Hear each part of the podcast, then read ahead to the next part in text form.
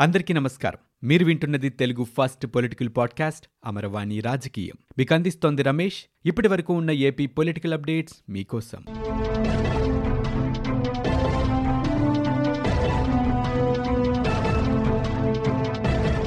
రాష్ట్ర ప్రభుత్వం పారిశ్రామిక మౌలిక వసతుల కల్పన కోసం పెద్దపీట వేస్తోందని ఇక ఇందులో పెట్టుబడి అవకాశాలను అందిపుచ్చుకోవాల్సిందిగా పరిశ్రమల శాఖ మంత్రి మేకపాటి గౌతమ్ రెడ్డి అంతర్జాతీయ మల్టీలాటరల్ బ్యాంకులకు పిలుపునిచ్చారు.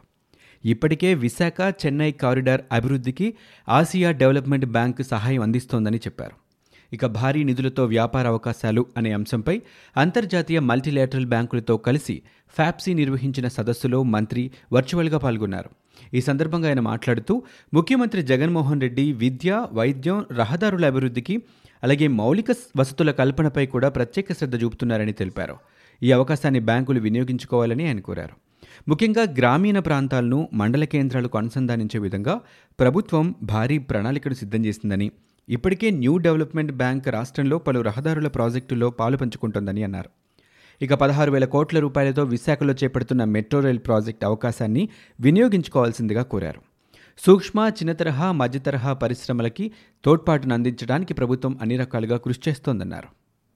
ఆంధ్రప్రదేశ్కు అక్టోబర్ రెండు వేల పంతొమ్మిది నుంచి డిసెంబర్ రెండు వేల ఇరవై మధ్య పదిహేను నెలల కాలానికి పంతొమ్మిది వందల డెబ్బై ఐదు కోట్ల రూపాయల మేర విదేశీ ప్రత్యక్ష పెట్టుబడులు వచ్చాయి. ఇందుకు సంబంధించిన గణాంకాలను పరిశ్రమలు అంతర్గత వాణిజ్య ప్రోత్సాహక విభాగం విడుదల చేసింది. ఈ కాలంలో దేశవ్యాప్తంగా మొత్తం ఐదు లక్షల యాభై నాలుగు వేల ఆరు వందల పదమూడు కోట్ల మేర ఎఫ్డీఐలు వచ్చాయి. ఇందులో ముప్పై ఒక్క శాతంతో గుజరాత్ మొదటి స్థానంలో నిలిచింది. ఏకంగా లక్ష డెబ్బై ఏడు వేల యాభై రెండు కోట్ల మేర ఈ రాష్ట్రానికి విదేశీ ప్రత్యక్ష పెట్టుబడులు వచ్చాయి. సముద్ర ఆధారిత వాణిజ్యంపై ప్రత్యేక దృష్టి సారించిన రాష్ట్ర ప్రభుత్వం ఇందుకు అనుగుణంగా ప్రణాళికలు సిద్ధం చేస్తోంది. ఏపీ మారిటైమ్ విజన్ రెండు వేల ముప్పై పేరుతో వచ్చే తొమ్మిదేళ్ళలో రాష్ట్ర ఓడరేవుల నిర్వహణ సామర్థ్యాన్ని రెండు రెట్లు పెంచాలని లక్ష్యంగా నిర్దేశించుకుంది. ప్రస్తుతం వంద మిలియన్ టన్నులుగా ఉన్న ఓడరేవుల నిర్వహణ సామర్థ్యాన్ని రెండు వేల ముప్పై నాటికి మూడు వందల మిలియన్ టన్నులకు చేర్చాలని లక్ష్యంగా పెట్టుకున్నట్లు AP maritime board CEO NV Ramakrishna Reddy చెప్పారు. తొలి దశలో రెండు వేల ఇరవై నాలుగు నాటికి సరుకు రవాణా సామర్థ్యం రెండు వందల మిలియన్ టన్నులకు పెంచనున్నట్లు వారు పేర్కొన్నారు. విజయవాడ టీడీపీ నేతల మధ్య వివాదం సద్దుమణిగింది. ఆ పార్టీ అధినేత చంద్రబాబు జోక్యంతో నేతల మధ్య నెలకొన్న వివాదం సమసిపోయింది.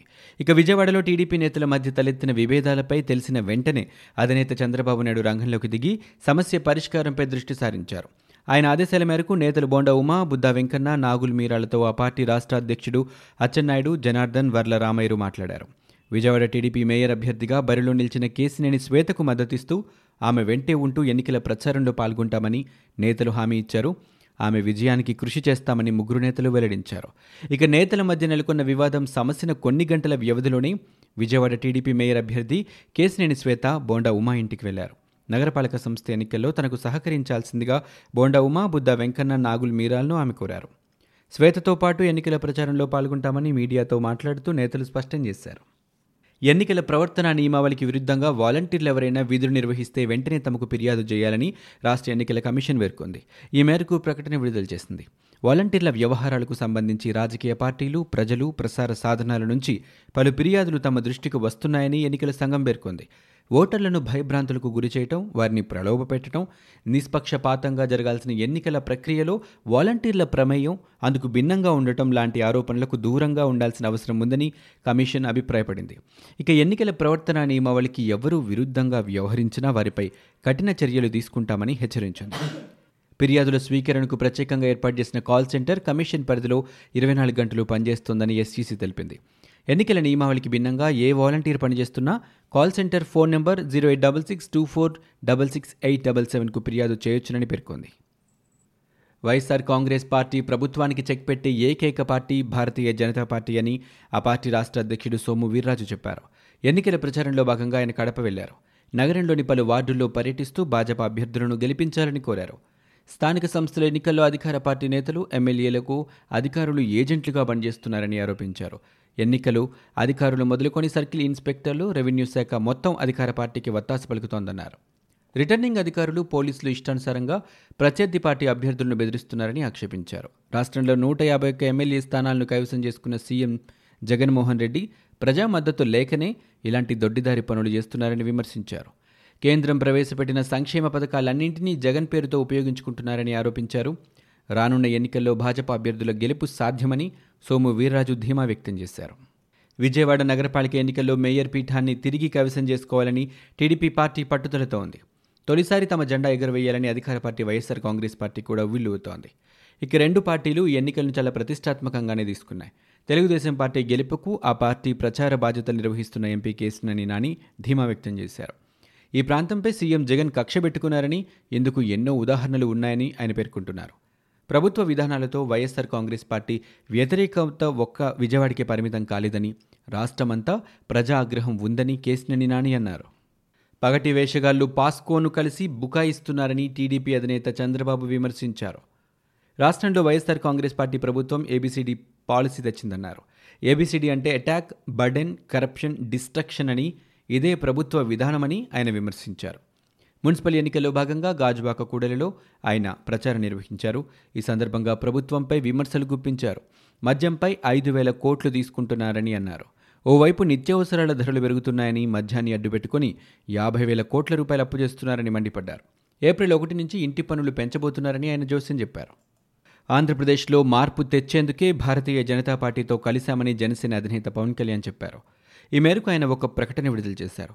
విపక్షాలు ఎన్నికల్లో పోటీ చేయకుండా వైఎస్సార్ కాంగ్రెస్ పార్టీ దౌర్జన్యాలు చేస్తోందని పవన్ కళ్యాణ్ ఆరోపించారు. ఇక అధికార పార్టీ దౌర్జన్యాలకు జనసైనికులు ఎదురుగా నిలిచారని వెల్లడించారు. ఒత్తిళ్ళు ఎన్ని ఉన్నా జనసైనికులు ఎన్నికల బరిలో నిలిచారని పేర్కొన్నారు. మార్పు కోసమే యువత ధైర్యంతో ఎన్నికల్లో పోటీ చేస్తోందని చెప్పారు.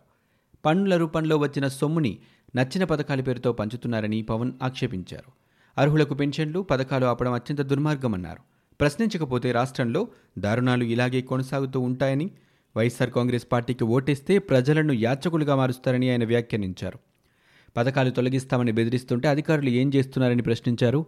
అధికార పార్టీకి లొంగకుండా ప్రజలకు న్యాయం చేయాలని ఆయన సూచించారు. వైఎస్సార్ కాంగ్రెస్ పార్టీ ప్రభుత్వాన్ని నడుపుతోంది మంత్రులు ఎమ్మెల్యేలు కాదని ఇసుక లిక్కర్ మాఫియా అని ఎమ్మెల్యే నందమూరి బాలకృష్ణ ఆరోపించారు. అనంతపురం జిల్లా హిందూపురంలో మున్సిపల్ ఎన్నికల ప్రచారంలో బాలకృష్ణ పాల్గొని తనదైన శైలిలో ప్రభుత్వంపై విమర్శలు గుప్పించారు. హిందూపురం నియోజకవర్గాన్ని అభివృద్ధి చేస్తున్న తనను విమర్శిస్తే ఊరుకోనని ప్రత్యర్థులను బాలకృష్ణ హెచ్చరించారు.